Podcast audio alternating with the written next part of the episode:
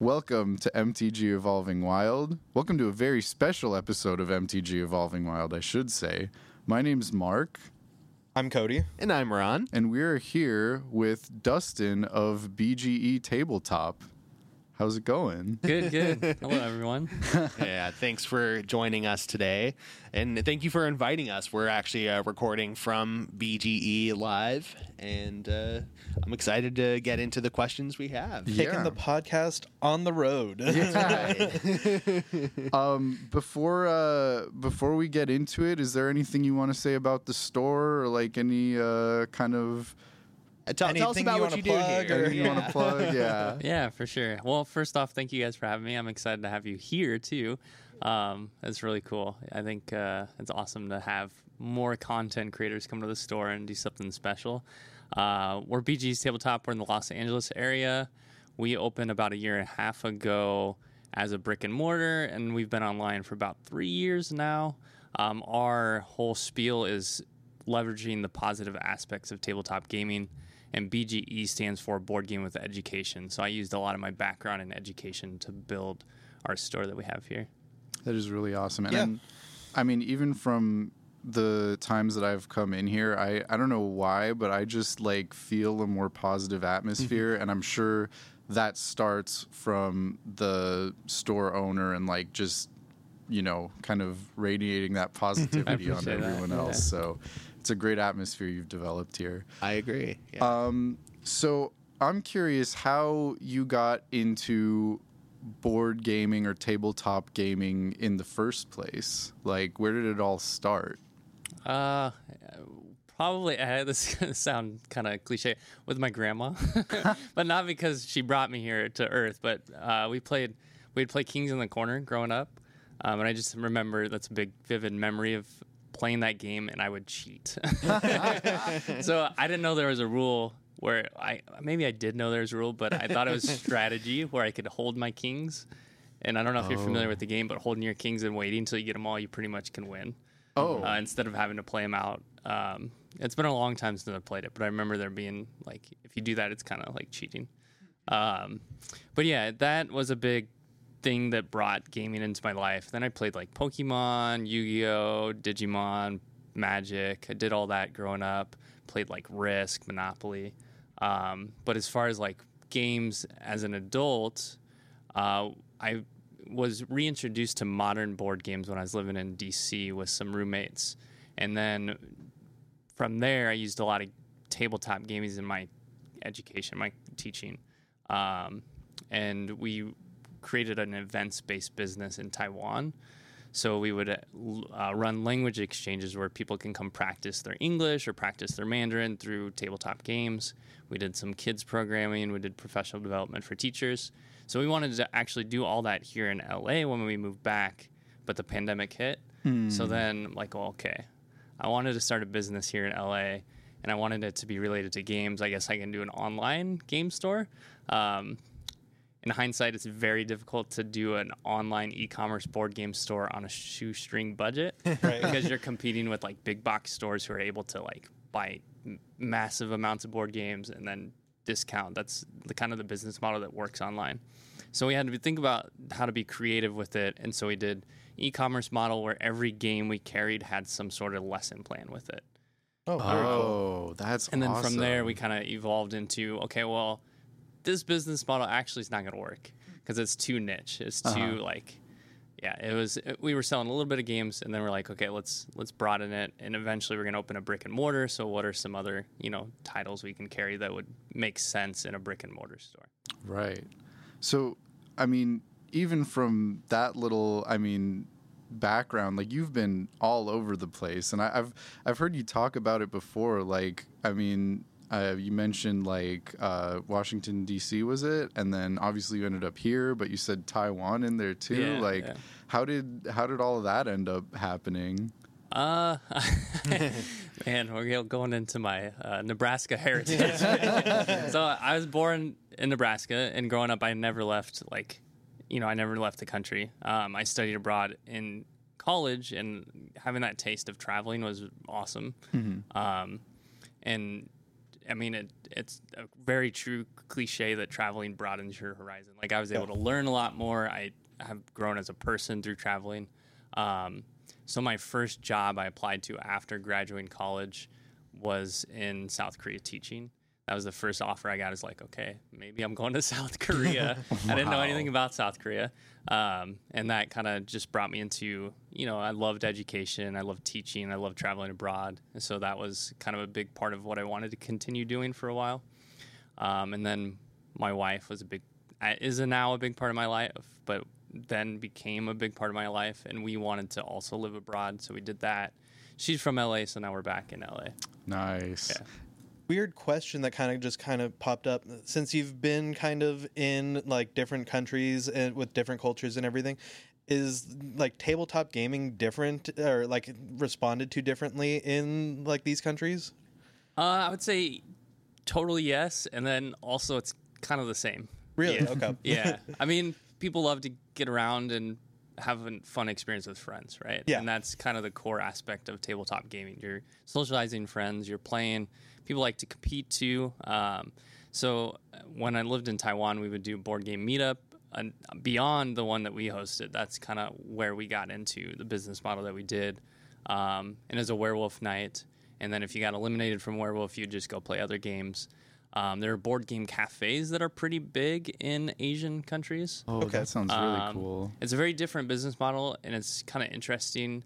And I not sure if it's the most sustainable because I was I was in Taiwan for three years, um, so it's hard to know long term beyond those three years. I know there's one store that we went to quite often that's still there, uh, but there's a lot of them. Um, but yeah, I would say like it's it's kind of that same experience, but then like Magic's played over in in those countries too. Right. Like in Taiwan, I would go and and pick up packs, but more so, I I would see them there like, oh my gosh, there's Magic cards. um, I remember playing these when I was younger, uh, and they're usually in English. I would say for the most part. Okay.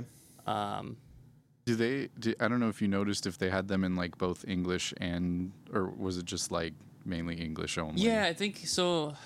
I also recently traveled to Italy and they have Italian, like cards in Italian. I think there was recently Wizards of the Coast announced like they start they discontinued certain languages. Yeah. Yeah. Yeah. Um, because one big, I mean, not to make it political, but one big aspect was they discontinued traditional Chinese. That was a Mhm. big, big deal. Um, but yeah, you would mostly see English, but then they would have the additional.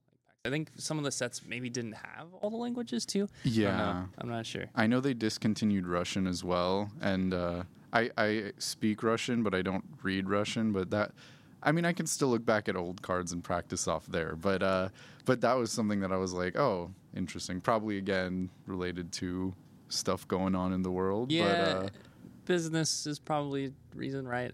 Maybe Yeah. it just makes Yeah. business sense for yeah. Yeah.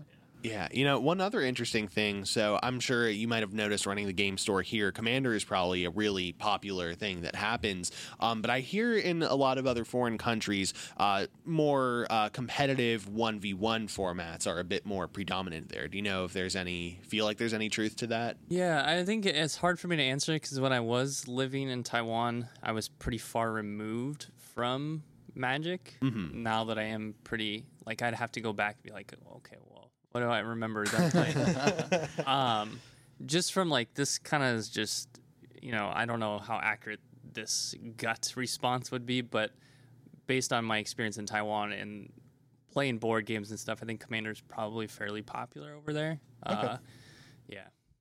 Cool. Very Yeah. cool. I, that's cool to hear that it's kind of a, a you know, as may, maybe not as popular, but still A played. global a format. global format. Yeah.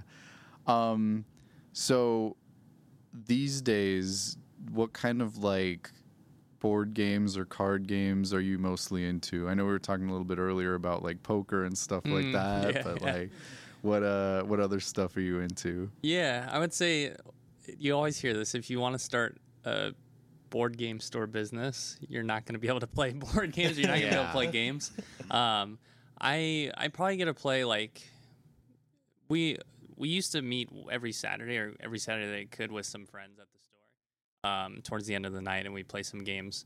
uh, when we'd close down, and we'd play a little bit after we close. Uh, so I try to play some board games with those friends. We have another friend group that hosts every other Friday. If I'm not too tired after closing here, I'll go play over there. Um, but yeah, I mean, I like board games. I really love uh, RPG games, tabletop RPG games. Oh, I didn't realize I liked them because I just got into D and D like three years ago before we opened here. I wanted to learn D and D, figure out what it's about. I had never played it before, um, and then I've done Mothership. It's another like a sci-fi horror RPG. I love like GMing and DMing and creating those experiences for players. Very cool. Yeah, it's, it's fun being on both sides of the DM screen, but yeah, it's it's really an unparalleled experience when you get to just create your own world. I, I love it. it's a lot of uh, improvisation too, which I've uh, I, I think I got into D and D.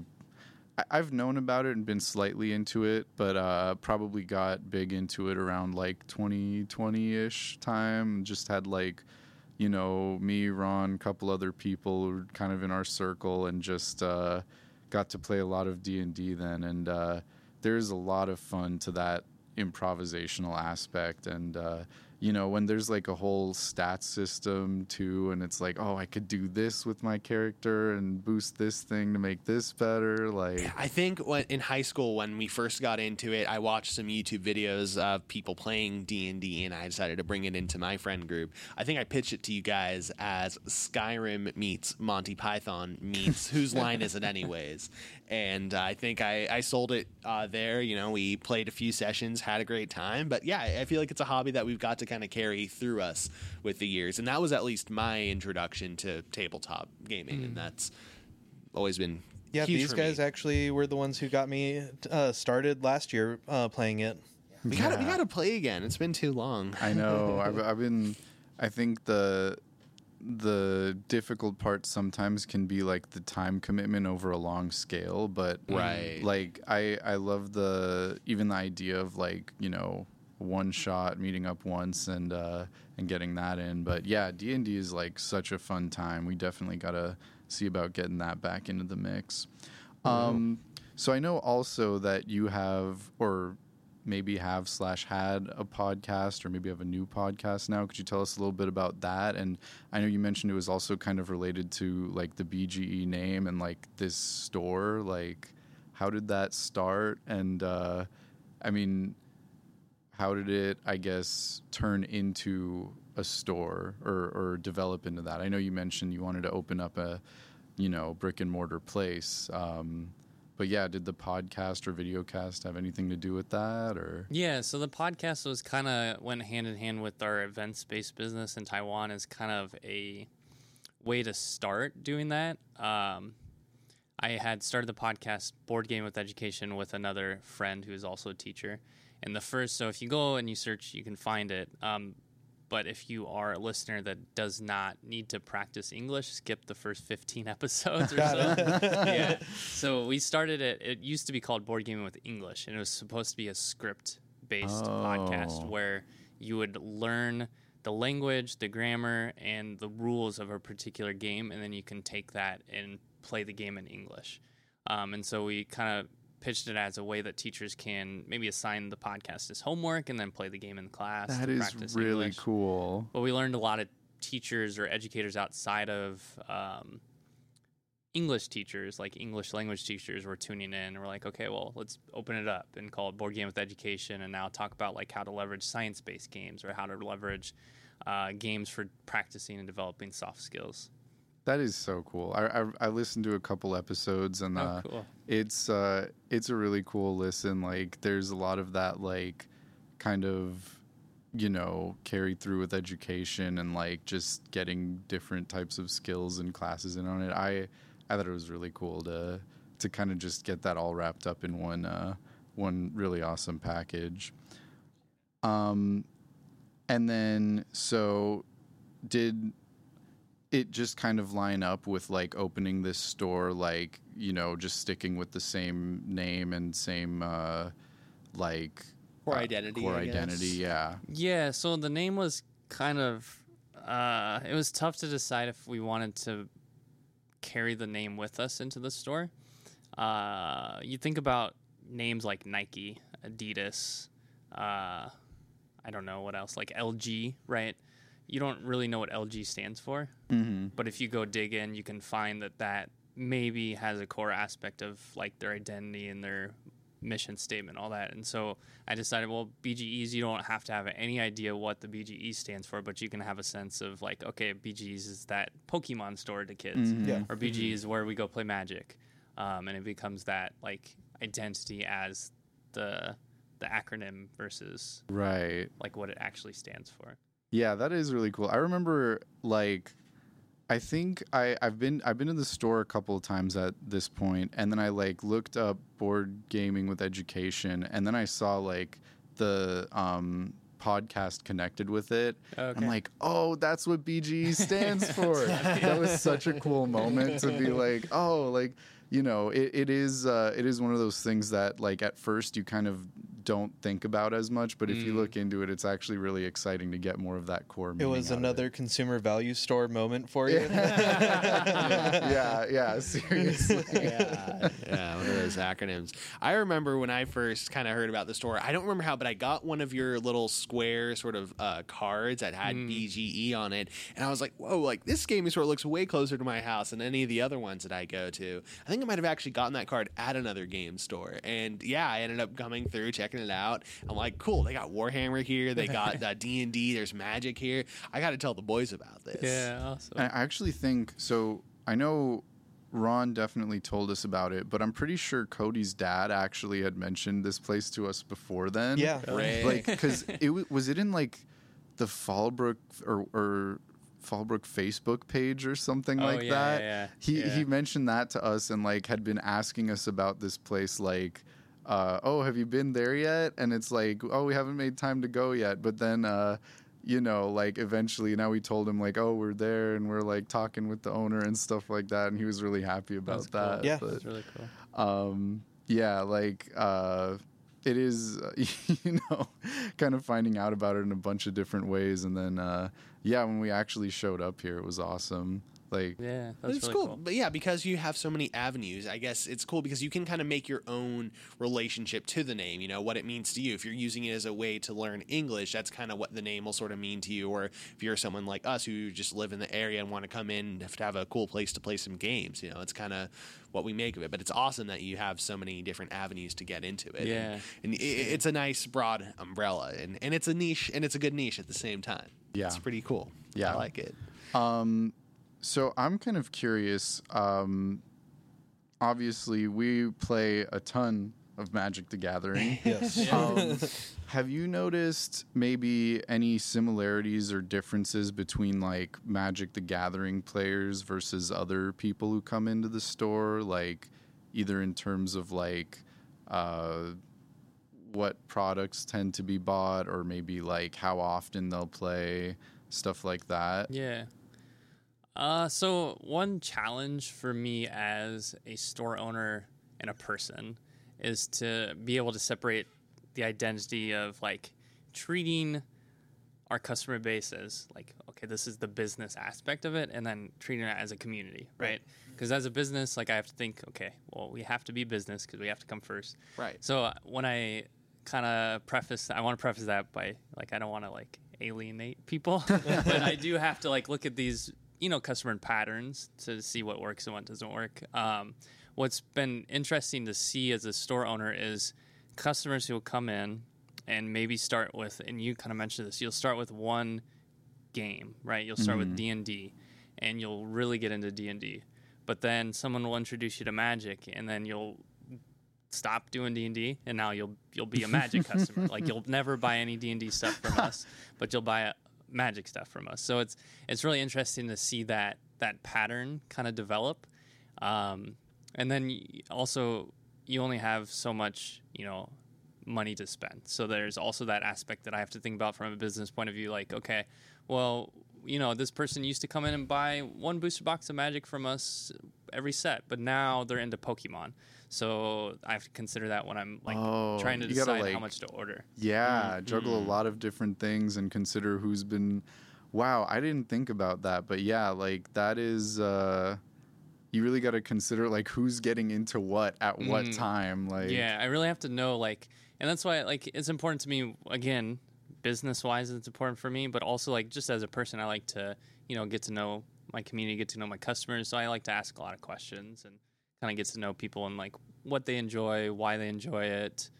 Again, because it's interesting to me. It's it's something that I'm passionate about, but also like it really helps me make informed business decisions too. Yeah, it, it it lines up really nicely like that because like it, you know, it's it, it almost I don't want to say it makes you, but like it, it's a really big incentive to like get to know who the people that come in the store are and who's coming in regularly. Um, with bigger stores, I mean, you you just don't maybe have the ability to know every person coming in, or you know, for a more specific store like something that would only sell Magic the Gathering, like you wouldn't really need to know these things either. You just Mm. know you're buying the new set of Magic, and hopefully people will buy it. Oh, yeah. Yeah. Yeah, Um, hopefully. but yeah, with with uh, with something with a little bit more like you know different things here. Like I, I know you even had Yu-Gi-Oh stuff, and I know a lot of stores will have Pokemon, Magic, other card games, and not carry Yu-Gi-Oh. But but you even got some Yu-Gi-Oh stuff here, so it's really important to know like the people who come in here and what they'll uh, end up buying and I think that creates you know more of that positive atmosphere because you're like actively listening to what people are doing and what people are kind of wanting to get in the future and uh, of course that changes for all of us all the time Yeah. like e- Right. even if we think we know what we want like two months later it might be That's- completely that's also different interesting is like one thing I learned very quickly as a retail store owner is there's a difference between consumer uh, like desire and consumer action. Like you'll say something, but it doesn't mean you're actually going to purchase it. Yeah. So it's Yeah. like I have to be conscious about those things. Um, yeah. Yeah, no, I've definitely been guilty of. Ooh, I'm thinking of getting uh, the new uh, Warhammer Leviathan kit, and then I see it, I'm like, okay, maybe not now. well it's here like it's here. Yeah, I'm looking at it right now. It's funny that I mentioned that. I remember when the first D and D set came out, and Ron was telling me he was gonna buy like all four of the pre-cons and buy like maybe a collector's box, maybe a set box, and I think you ended up buying one pre-con out of everything. I ended up buying one pre-con. To be fair, it's probably like my favorite pre-con, and I ended up uh, getting just the pre-release kit and maybe a few packs. Yeah. Um, I ended up building a set cube on that set, so I did end up kind of making somewhat true to my word. but nah, yeah, I, I ended up uh, really thinking I'd get, uh, you know, a little bit more financially invested into it than I did because I realized, well, I, I got my joy off of just the little product I had here. And yeah, expanded in a different direction. So another question that I'm pretty curious about, and I, I think it's kind of something that I've been wondering and and maybe considering like, is this a thing or or is it just in my head? Um, I think this is a great opportunity to ask, talking to someone who has a game store.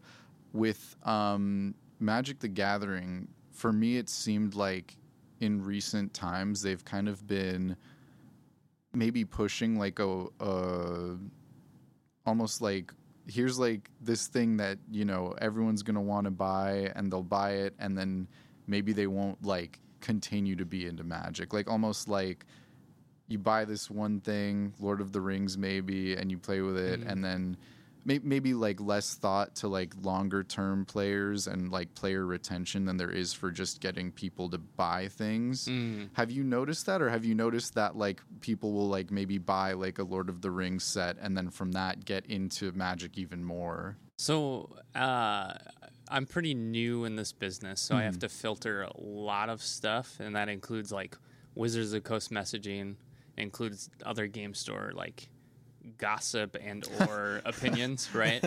um, and some of them know what they're talking about. Some of them seem like they know what they're talking about, and then I follow them and I learn. Okay, wait, that didn't work for us, right? Some, you know, sometimes their their statements or insights totally work for their situation, but then they don't apply to us. Um, but one thing that I've seen and I notice that is true, period, is Wizards of the Coast likes to throw a lot of stuff at the wall. They try a lot of different Yeah. things. And then even in my short, you know, about two years now of ordering Magic, they do seem to find stuff that does work and that comes through. Okay. Um, I'm trying to think of some examples, but I remember just having that feeling recently. I'm like, okay, I remember when they're like trying out a lot of this stuff, and now they figured out this is working, so they're, they're going to keep doing it. And when I say working, that means first and foremost, it's working for them, and then maybe it also works for us and, and the consumer too. Um, right? We always have to go back to well, everyone in this is a business, so if this is not working for them as a business, then they may not continue. And what works for a business also may be mutually beneficial for the consumer too, right? Um, you and that's that's where you win as a business. Yeah. You're providing something that's awesome for the consumer and awesome for the business. Um, like one thing, I don't know. I'm sure you all are aware. Your Magic podcast, but they're getting away of draft and set boosters. Yeah, right? I was going you to wanted just to ask about that, how you felt about that. Yeah. The play boosters. Yeah. So I think for as a store, that's awesome. We'll see how it ends up. Less products to yeah, carry. Less products to carry, and you know, like my shelf, I have my set boosters sitting on top of my draft booster boxes. Yeah. It's like I just want one box up there. You know? like Yeah. just give me one box up there. So I I like it from that just like design store aspect. I like it. It's less confusing. We're gonna have to re you know retrain customers who are used to that Mm-hmm. price point's going to be a little bit more, which it's the same, but also if you're buying a whole box, you get 36 packs. So you're paying a little bit more for a full box. But the Oh. packs are about the same price as a set pack, I believe. Um, you get kind of some cooler stuff in the plays than you would in a set. Uh, so, like, I think it makes sense for the consumer aspect too, but we'll see when it actually, you know, becomes a thing. It's kind of one of those things that I feel like it needs to be proven to work because there's so many question marks surrounding it. Like, Mm. as someone who's very recently like gotten into draft, like, is And draft gonna- sealed and yeah, limited. exactly. Right, playing with all these list cards in right or like is that gonna because i know usually in set boosters they'll have like oh here's like a commander card insert that like isn't legal in the actual set but like will be if you play it at a game of commander or something like that like um i'm thinking of like wedding ring from uh from crimson vow But something like sometimes you just get like stuff in the commander precons too. Like I, oh I- yeah literally like I've gotten the um the Gruul commander from um Kamigawa um in like one of my set packs. So I'm assuming if they're trying to make them play packs, they'll have to do away with any kind of commander related Commander material exclusive. unless yeah, unless they're okay with like feel bads of people playing like draft and their first pack they open has like only a mythic like commander card that they can't play or something. I don't really know what they're going to do, but uh you know, there's a lot of question marks for me about like, is it gonna work? And then the other thing is like, we got into Magic after set boosters had already been a thing, um, where it used to be, I think, just mainly draft b- boxes and that was it. Right? they, were Yeah. just, they were just boosters. They were just Boosters. boosters. Yeah. There wasn't any question about which uh, which one you're gonna get Mhm. because there's not a collector, a draft, and a set. There was just uh, draft, and I, I'm sure there's more to it than this because I mean, like there have been like really throwing a lot at the wall and seeing what works, but um, you know, it almost to an extent feels like a wraparound way of them being like, oh, we're raising the price of like our entry level thing. but um, Yeah, I saw I saw a recent store owner make a comment about like this is a good chance to to eventually raise the price, right? You know, um, I don't remember how they framed it, but essentially saying like don't raise it now, but now you have the opportunity to kind of like eventually raise it to where it Mhm. makes sense. Yeah. Um, but I, I- again, I'm not Wizards of the Coast. I'm pretty new to this. like, I don't know. We'll see. We'll see. we'll how see it, how it all how it all shakes out. But Yeah. yeah, hopefully hopefully for the best. Um, you know, hopefully for the best for local game stores and uh, and the consumers. Yeah. Yeah. Right. yeah. And uh, so, yeah, I- I guess uh, while we're on the topic of uh, Magic product, uh, what are some of the big movers that you see over here? What are some of the hot sellers in terms of Magic the Gathering? And what events do people tend to show up more for? So, uh, It kind of depends. Of course, the set matters, um, and then we're also we've been a store for a year and a half, so we've had like one whole seasonal like rotation of uh, trends. So Right. it's hard to kind of evaluate that beyond just what sets have done well and performed well. And Wilds of Eldraine is very consistent for us. Like we've this is the most of any set booster boxes we've sold since Wow. we've been a store. It's a Oh, great very cool. set. Yeah. That's that's really cool to know. Maybe Lord of the Rings is up there, uh, but I'd have to look. I feel like the price point also being lower for Wilds of Eldraine, Yeah. but them also like putting really good cards into it also helps kind of with that. A lot of great reprints with the whole enchantment cycle, I feel, especially for commander players. Oh yeah, Yeah, yeah. It's been solid and consistent. Phyrexia was pretty good. Phyrexia was our biggest turnout for pre pre-release. oh wow, Okay. Um, and let's see some of the the stinkers. Brothers of War, we had maybe six people come for our pre-release event. oh wow, Uh, Commander Masters is a big stinker. oh yeah, yeah, man. I, I mean, I feel like that's mostly just the price that they were charging for. Yeah, it was Yeah. Wizard, yeah. Yeah. Wizards of the Coast set it too much as a premium product Mhm. with, you know, not delivering less than premium uh, product in the actual Yeah. box. commander decks do like they do solid across the board. I mean, there's certain commander decks that don't sell as quick or maybe sit a little bit longer, but usually players get introduced to Magic through a friend group that plays commander, so eventually they want to get a commander deck. It's hard to get those customers into Magic when they've never played before. They're like, "Oh, I kind of want to start getting into Magic," because a commander deck has a little bit of more of a learning curve than just a starter set. yeah, Yeah. But you also don't want to sell them a product that They're not going to be able to play. they're not going to be able to play with their friend group, right? So we kind of have to preface that be like, hey, this is perfect. If you have one other person to practice and learn the game with, this starter deck is the way to go.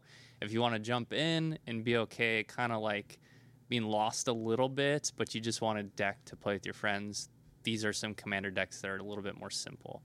Um, the starter commander decks was an that was an awesome product. We did a league for that, um, where you you get any starter deck and then you earn points, and you get to spend those points to either uh, upgrade your deck with singles that we have in the store, or upgrade your deck with a pack, and then you get to use any of those cards from the pack. That So that was pretty cool. is so cool. Oh my god. I was I I love the idea of those starter commander decks being at like a lower price point and maybe a little bit easier for newer players to get into. So much so that I've thought about just buying all of them and then like having game nights where just play with those because Mm. they're very straightforward. Um I don't know have other than like, you know, kind of like internet rumblings or just like gossip and stuff has there been any easy tells to like see which sets will be Mm. like good and which ones won't be as good or is it just kind of random We find out long after we've already put in our order numbers. So Yeah. yeah, yeah, we do know, but it's like, uh, let's see, Ixalan. The are they? Did, was it yesterday they spoiled everything? oh Maybe, There were there were a lot of or is it this. Friday? Or Um, I know. I, I think I think the story drop. just all dropped, Oh, but I don't know if okay. all of the cards have come out yet. Okay. I know we got all the like keywords we're going to be expecting in this set. Like we got like a bunch of card names. We uh, got all of the we'll- commander decks. We got yeah, all the commander precons. The, mm, like those themes were all The spoiled. themes, yeah, and and I saw one of the face commanders, like the black white vampire one. i think some of the face commanders have been like isn't Huatli one of them i don't know for sure Maybe. but I don't think she's one of them. no i would probably i know she's in like the set and she flips and stuff like that and turns So so we're probably going to see a lot more coming out. yeah Yeah. yeah So Yeah. I guess we're recording this what October twenty second. Ixalan comes out pre-release. I think November third. oh wow it's really yeah, coming or up. November 11th. It's in a couple weeks. So we uh, the whole set hasn't been spoiled yet, Hmm. and we had to place our order like three months ago, two three months ago. Yeah. So it's tough. Like, Yeah. what's coming up next? Uh, is it oh, remastered? What is Ravnica the Ravnica remastered. remastered? So there's a lot of shocklands in there, but then there's a huge debacle with Amazon having their price for the it was the draft or the set booster boxes their price for those were below any price you could get from a distributor as a store. Oh my So- god, are you It, serious? they chalked it up to being a pricing error, but it's oh like oh my god. it's hard to know for sure what happened because I mean, all we can do is trust what people have said, but people have seen it at that price point now, yeah. and so that creates like pricing memory to where, well, this set is it going to be a Commander Master set? Is it going to be like we're stocking? But before that, I was pretty excited about that because everybody's like, "Oh yeah, Ravnica remastered." Like I'm interested in this. Oh, very excited Yeah. about the set.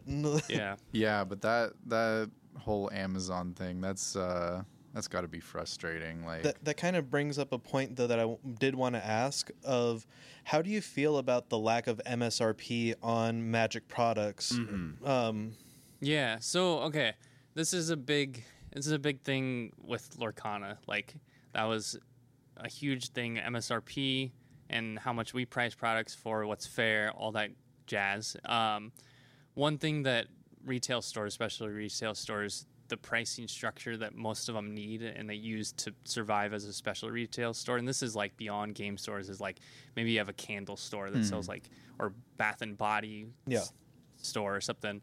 Um, it's called Keystone pricing, and that's essentially however much you pay for it, you double it. So you want to make a 50% margin.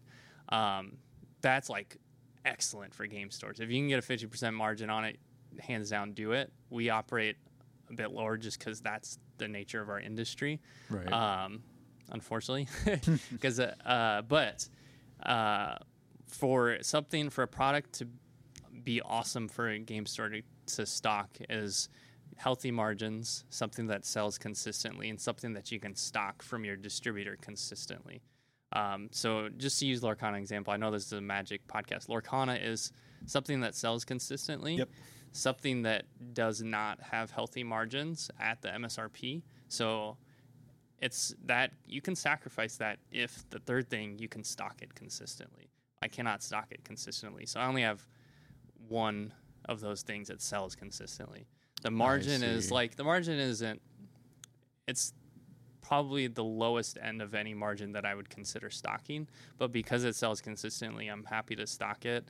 And then again, MSRP, we try to get to MSRP as much as possible, but because of that margin, we probably will price Lorcana a little bit more just to make up for the margin on that. And then we'll go into Magic. It depends on the set. Like yeah. some stuff I get and it it's off the shelf the first week, and, I- and then I can't stock it because it Yeah. sells everywhere. Um, and then the margins are like tough because some stuff it's so heavily based on the market, and I Yeah. think that's only what works for us is we pretty much price to the market for all magic stuff.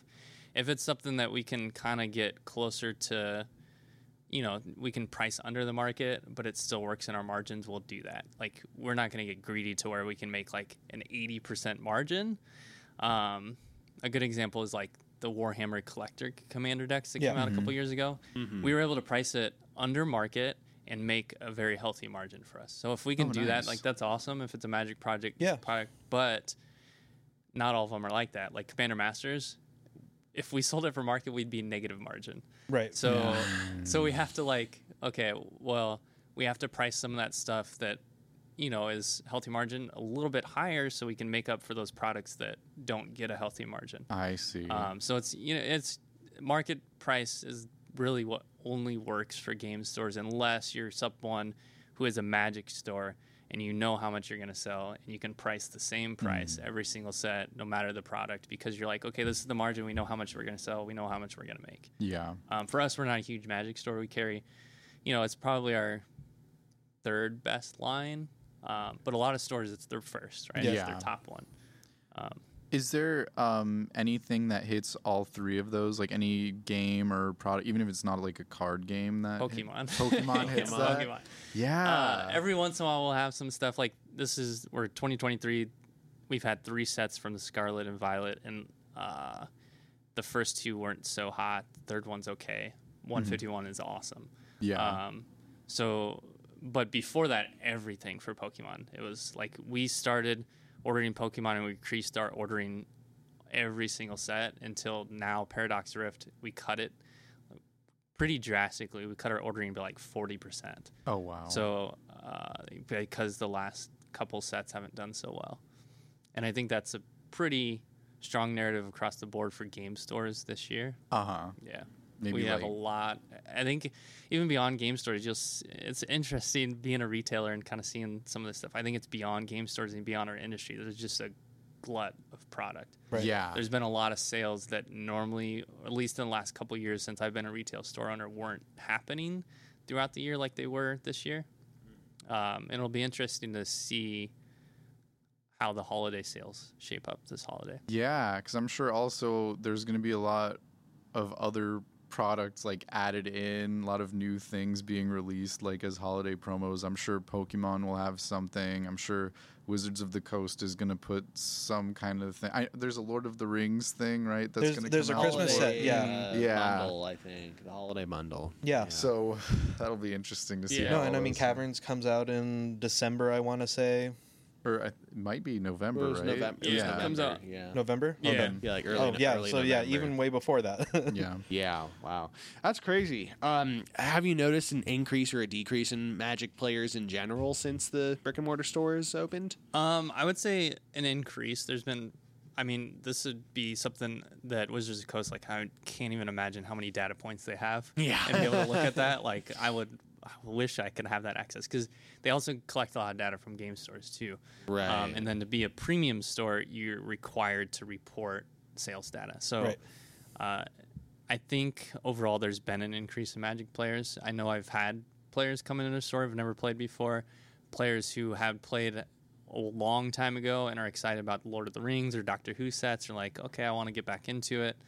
Um, players who this, I mean, it kind of is cool that this is happening is alongside Lorcana is you're getting a lot of more people into the TCG hobby because their products are IPs that are just interesting to everyone. yeah. Um, like we've had someone emailed me recently they wanted to do a draft with Doctor Who.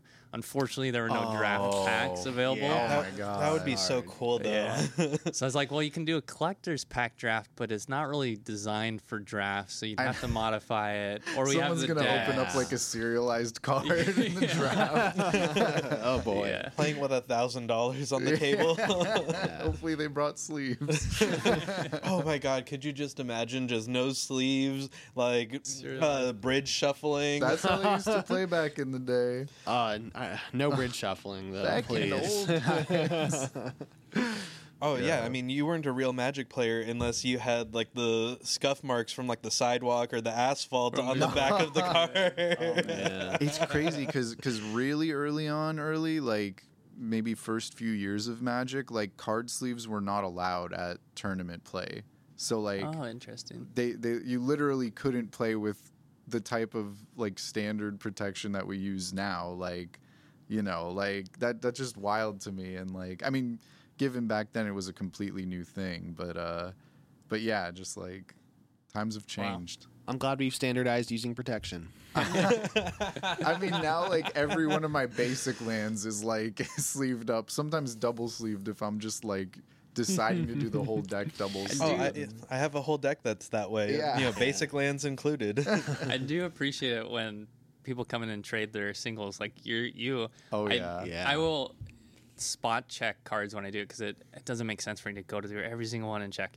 Um, but I would, I think when you trade and I spot check some, and I'm like, perfect. I don't have to look anymore because like even the ones that I spot checked are like pristine. Like, Yeah. okay, this is great Right, it hasn't, saves hasn't been, time. been run over by a car or anything like that. They've all been like, you know, put either straight in a sleeve or straight in a box where they've just kind of sat. So, yeah, that is uh, one of the the nicer aspects is uh, you know just getting to keep them all in pretty solid condition.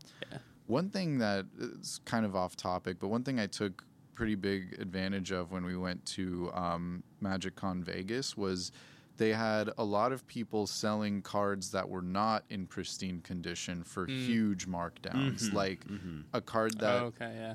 I mean, maybe not huge. It's, it, it adds up, but like Mm. maybe like a card that's like fifteen dollars was like closer to eight or nine dollars, and Yeah. like Just or like the Portuguese intuition Oh was like gosh. half the price. that was Cody's favorite card. it is. it was my favorite buy of that weekend.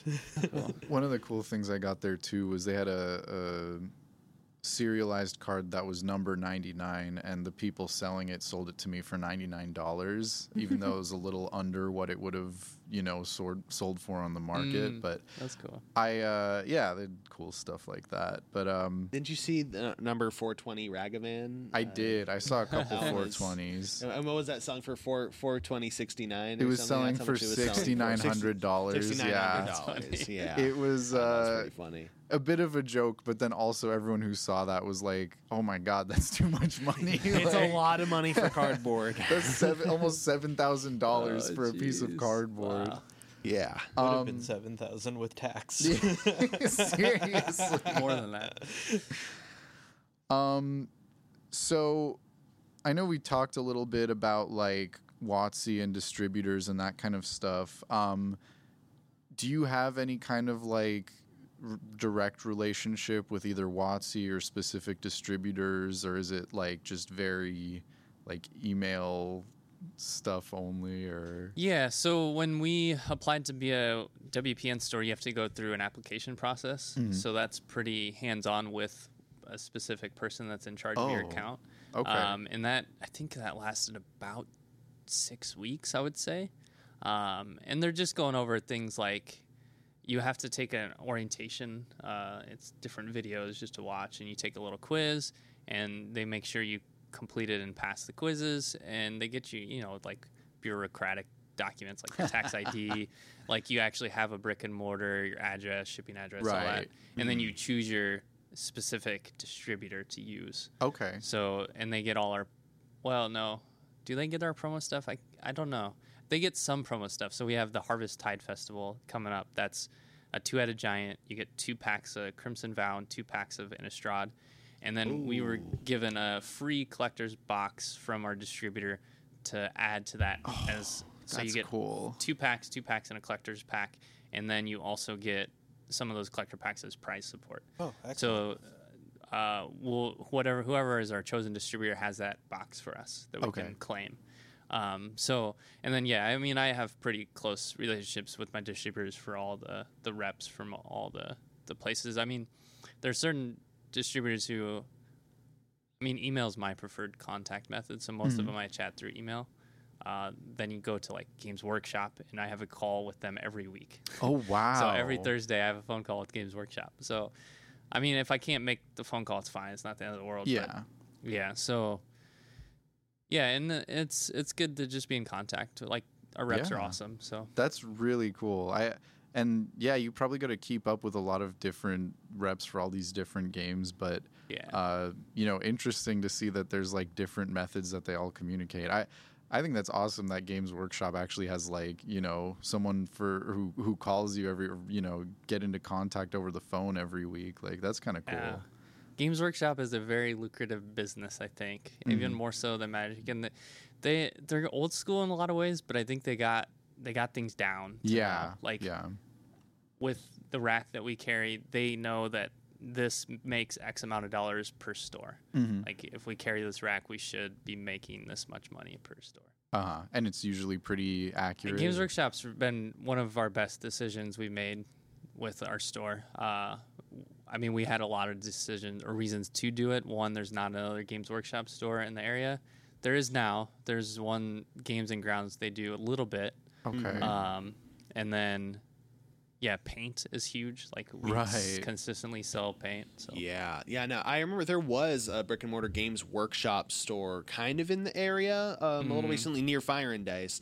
Um, but yeah, they closed down a little Uh-huh. while ago. that was yeah. a big reason. We're like, okay, well that one's closed. This is, we're kind of the only place people can go within 15 minutes to get Yeah, you guys are definitely the closest place to me uh, And for Warhammer. Do you guys have like weekly Warhammer meetups as well, or, or Warhammer meetups? Yeah, we kinda- do Warhammer every Sunday. Okay. Um, and like a big aspect of our store is casual gaming and creating things that are friendly for beginners too, Mhm. as well as like bridging that gap between a beginner and someone who's been playing the game for a while. So we do a we do a kill team league, which is very much designed for beginners. First week you get a build your models. Second week is paint. Third week is paint. Fourth week is the tutorial on how to play, and then the fifth week is a tournament. Oh god! So it's kind of like an introduction to kill team. You also get you get a kill team team. You get a box. You get paints, and you get some brushes. So you get like everything you need to get started. oh man. Embrace Nurgle, Mark. This is this is not good. Embrace I've, been, Nurgle. I've been I've been juggling getting into like Warhammer a little bit because like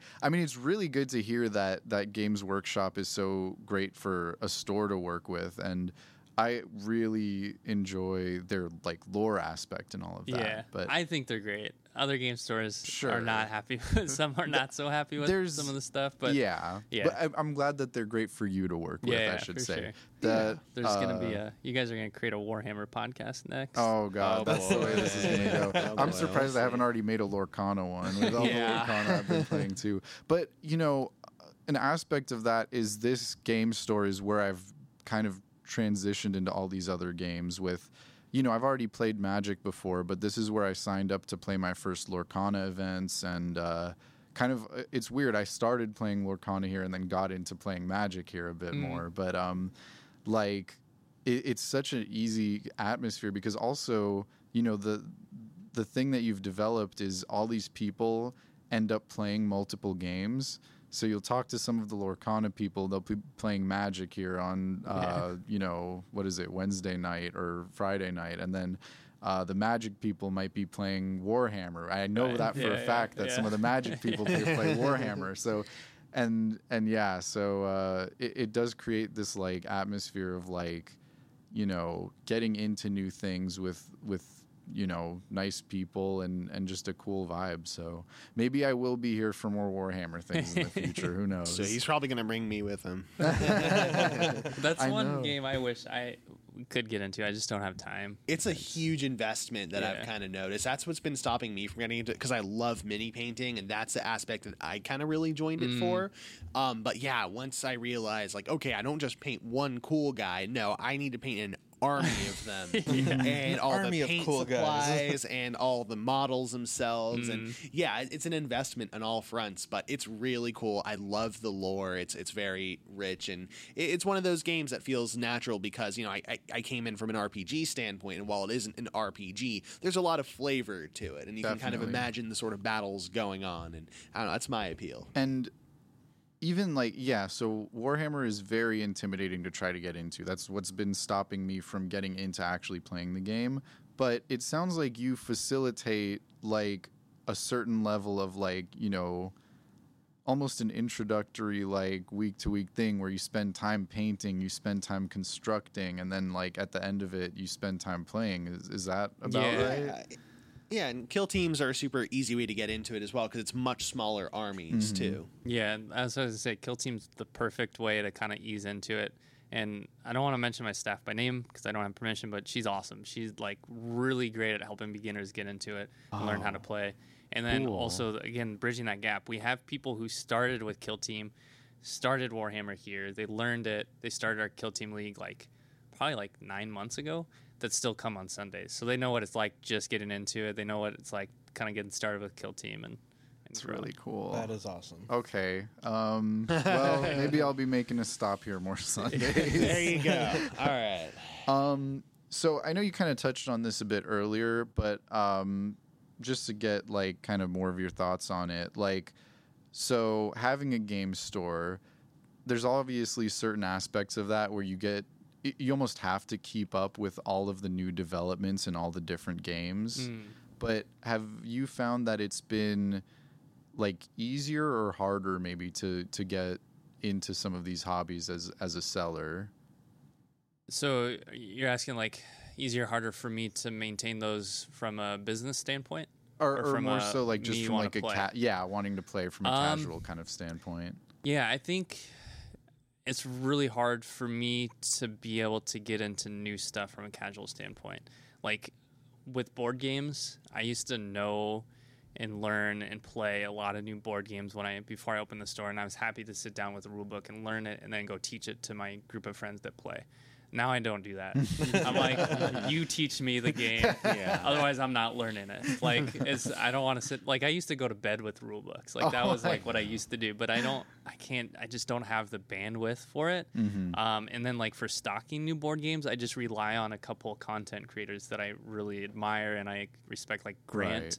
Um, he's a board game comedian. He has a cool uh, board game stand-up show. Oh. He actually did a he for a grand opening. He did a stand-up here with board games. So Oh, I gotta ask him. He's down to do it again. I just gotta ask him to see when he's available. But I just I'm part of his Patreon, and he does games coming to retail, and he also shares like behind the scenes stuff for that with his Patreon. So I just use him as a resource, and I'm like, okay, he gave this one a 9.5, and I read a quite a quick synopsis of why.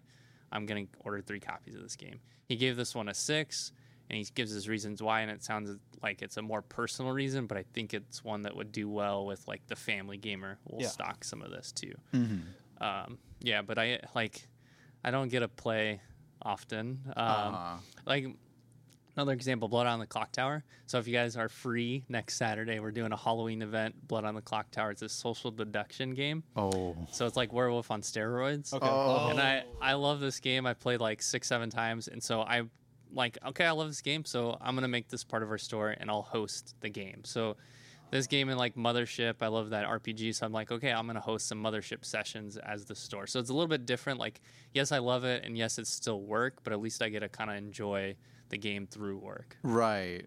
That is where the two kind of meet. I, I know it's it must be difficult balancing both because yeah, obviously it's like work, but it's also this thing that you love. But that that sounds like a really great combination just to be able to like, you know, still kind of put that element in of like the passion and still be able to Yeah. you know. Yeah, I mean, ever since I was a kid, even in my career as an educator, like I love creating experiences for people, and like I love to share. You know, I love Blood on the Clock Tower. I get to share it with others. I love the Mothership. I get to share it with others. That's awesome. Yeah. Well, yeah, I mean, we'll have to see, but those both sound like awesome experiences. I'd love to come in for for one or both of those, and Can I come in costume? Yeah, no, that's it's also Halloween costume contest. oh, so it's the same can- time. That's yeah, fantastic. Oh, That that's whole, amazing. that whole week, yeah. Um, so one other question we had for you. Uh, this one's really up to uh, how you want to answer it, but what is something that you wish that more like customers of game stores knew that they don't typically know? Mm. Uh let's see. Um think one challenge with the industry from a game store standpoint, a game store owner, is most stores are not making a fortune. Right. Um, I'm in a year and a half, and I still like I'm not taking a salary. I started to pay myself about 200 bucks every other week, and that ended up being too much because we, I, there's a lot of things that that kind of piled up, and like, oh crap, we're in a tough spot right now. So I Mhm. stopped paying myself. Probably gonna wait another like close to a year before I start to do it again. Um, so that's that's a big thing. Like for the most part, I mean, some game stores are new. Maybe they're kind of learning what price points work and they're trying to figure that out. But like margins are very tough for game stores. I mentioned the especially restore keystone pricing. Like some game stores are able to do that, and we do that for the most part. Like I would say. 40% of our products, maybe no, probably less. 45% margin is like where most of our products are Mm-hmm. and that's pretty decent. Like if I can get to fifty percent, I'm like, yes, Like, yeah, I'll do it if it's That's all selling. we need. Like I'll do it. Um, but yeah, I mean that's that's a big thing. Uh, but again, you got to do what works for you personally too. Like we have, like I mentioned, you mentioned our community and all that, like super supportive for our store too, Mhm. right? Not beyond just like the aspect of playing and bringing new players, but they're super supportive and supporting our store, and they understand that like, okay, yeah, I can get this set booster box for 20 bucks cheaper online but this 20 bucks is going to growing a community that i enjoy and Yeah. support um, so that's like just keep that in mind i mean i understand one thing too that i always have to remember or i live by as a store is like I don't need the whole pie. I just need enough to eat, right? Yeah. I need Right. enough to be full. Um, so I know our customers don't buy everything from us, right? You're gonna get some stuff online. You're gonna get some stuff like the a lot cheaper online, and it's just like, well, this product's not working for you right now, but hopefully it works for someone in our store in the future.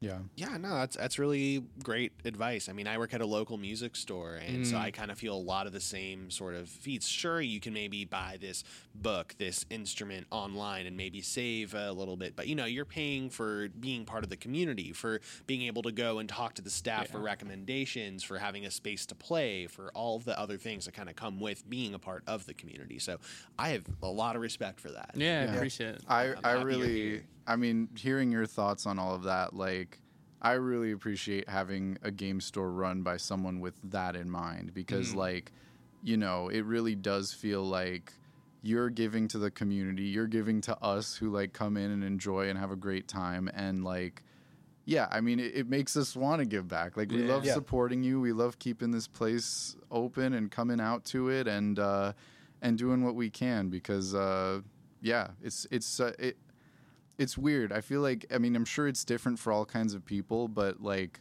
when you find a space that works for you, like you really want to cultivate it and stick with it. And and I think this is like the closest or maybe the space for me where it's like I come in here and I like want to actively just keep being here. Yeah. yeah, like, it. yeah, Yeah, like, like I don't know if you know about third places and Oh, yeah. everything, but it feels like, especially living in um, you know urban, suburban um, LA, kind of you know outside of it, we don't have too many places like that. And so having an awesome community to kind of come, sit down, and play after work or something is really, really invaluable, and it's something that I think we need a lot more of.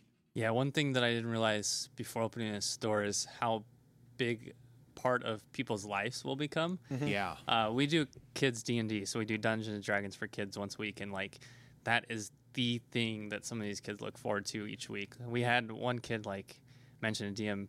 It's like, will you be our forever DM? Like, will you always Aw. DM for us? Like, like man, like that DM's a big part of this person's life, you know, and it's an outlet for those kids. It's an outlet for adults as well. So that's really cool. Something I wish I had growing up. Seriously. I was like, I, I went to the store often, but I never felt like that was a community for me. Yeah, but it was still kind of like my group of friends had our community. We would go together, and that was kind of cool, but never like the store facilitating that so much. Right. It always felt more like a storefront first and foremost, and Mm-hmm. then oh, I guess we can also kind of have these tables out as a loss leader. You know, that's always kind of what it felt like. But here it feels different. You know, it feels like the kind of like the community and the play area and, and the groups are kind of what drive the business. So you kind of tend to prioritize that same thing that makes uh, local game stores unique. That's what gives them the edge over places like Amazon, who honestly I just kind of hate buying from. right? yeah, you mentioned Uh, that loss leader. That's one really interesting conversation with game stores is like play space and how to use it. For us, it's always been a pillar of our business model and not so much like magic events or con events, but our kids programming. Like that's a big part of what we do in our summer camps, our kids D and D. But because we do that, it helps us leverage the play space for Lorcana events, for magic events, because we're not we're not a TCG store where we rely on big turnouts, heavy play, huge prize support, right? We're we don't have the space for that. So we have to think about okay, well, we are a casual store. What can we do that helps support what we're trying to achieve? And that's like our Lorcana League. You don't get points for winning. I mean, you get an extra stamp for winning, but really you get points for like coming, playing, having fun, participating. dressing yeah. up. Yeah. Yeah. Oh boy, I got- are there any fun Disney characters to dress up as? yeah, we that's our last day. Of The Halloween costume contest is next Tuesday, our Lorcana nights. So it's Oh. gonna be oh. Disney themed. I already know some people who are gonna come out all like Yeah, all the way dressed out. Yeah. No, you're, it's you're one of them, right, Mark? I, you know what's funny? I, I mean, there's a one of the points on the old Lorcana League was wearing like a, a Disney related thing. Yeah. And I, the only Disney thing I have is like this old Disneyland jacket. So I kept bringing it in. I'm like, point please, like, here's my jacket. and it, some days it was like too hot to even wear it, so I was just like, here it is. Here it is, tied around my waist. Yeah. But then like um, you know, it, it would be really fun to like kind of get more Disney stuff and like come Yeah. decked out in that and match the deck. But You only have to go to the happiest place on earth. not that you don't far actually away. you don't actually have to go there either. Do you guys have any more uh, last minute questions? Um, I, I think I'm good. yeah, I mean, this has been a really I think we touched on everything. And yeah, thank you so much for sharing your space, your time, and your uh, mental bandwidth with us. Yeah, it's been really sure. great. Seriously. You We yeah. really appreciate it. It was great getting a look at like kind of the behind the scenes, a little bit more of what you kind of see from behind the counter Mm-hmm. almost. And Getting uh, to see how the sausage is made. um, before we call it an episode, is there anything else you want to talk about? I know we kind of did that at the beginning, but uh, I know I I don't know if it's still going, but I know you were talking about doing some kind of talk with other game stores and stuff like that. Yeah, yeah. So, um, again, I appreciate you guys for for having me on the show. This is a lot of fun. I love talking shop, even if it, you know, like I love to make time and space for this. Uh, it's a lot of fun. Um, yeah, BG's Tabletop. We're in Los Angeles. We are doing a show with two other game store owners in the LA area, so you're gonna get a lot more behind the scenes look at everything. Um, because we are planning a board game or tabletop gaming convention in 2025.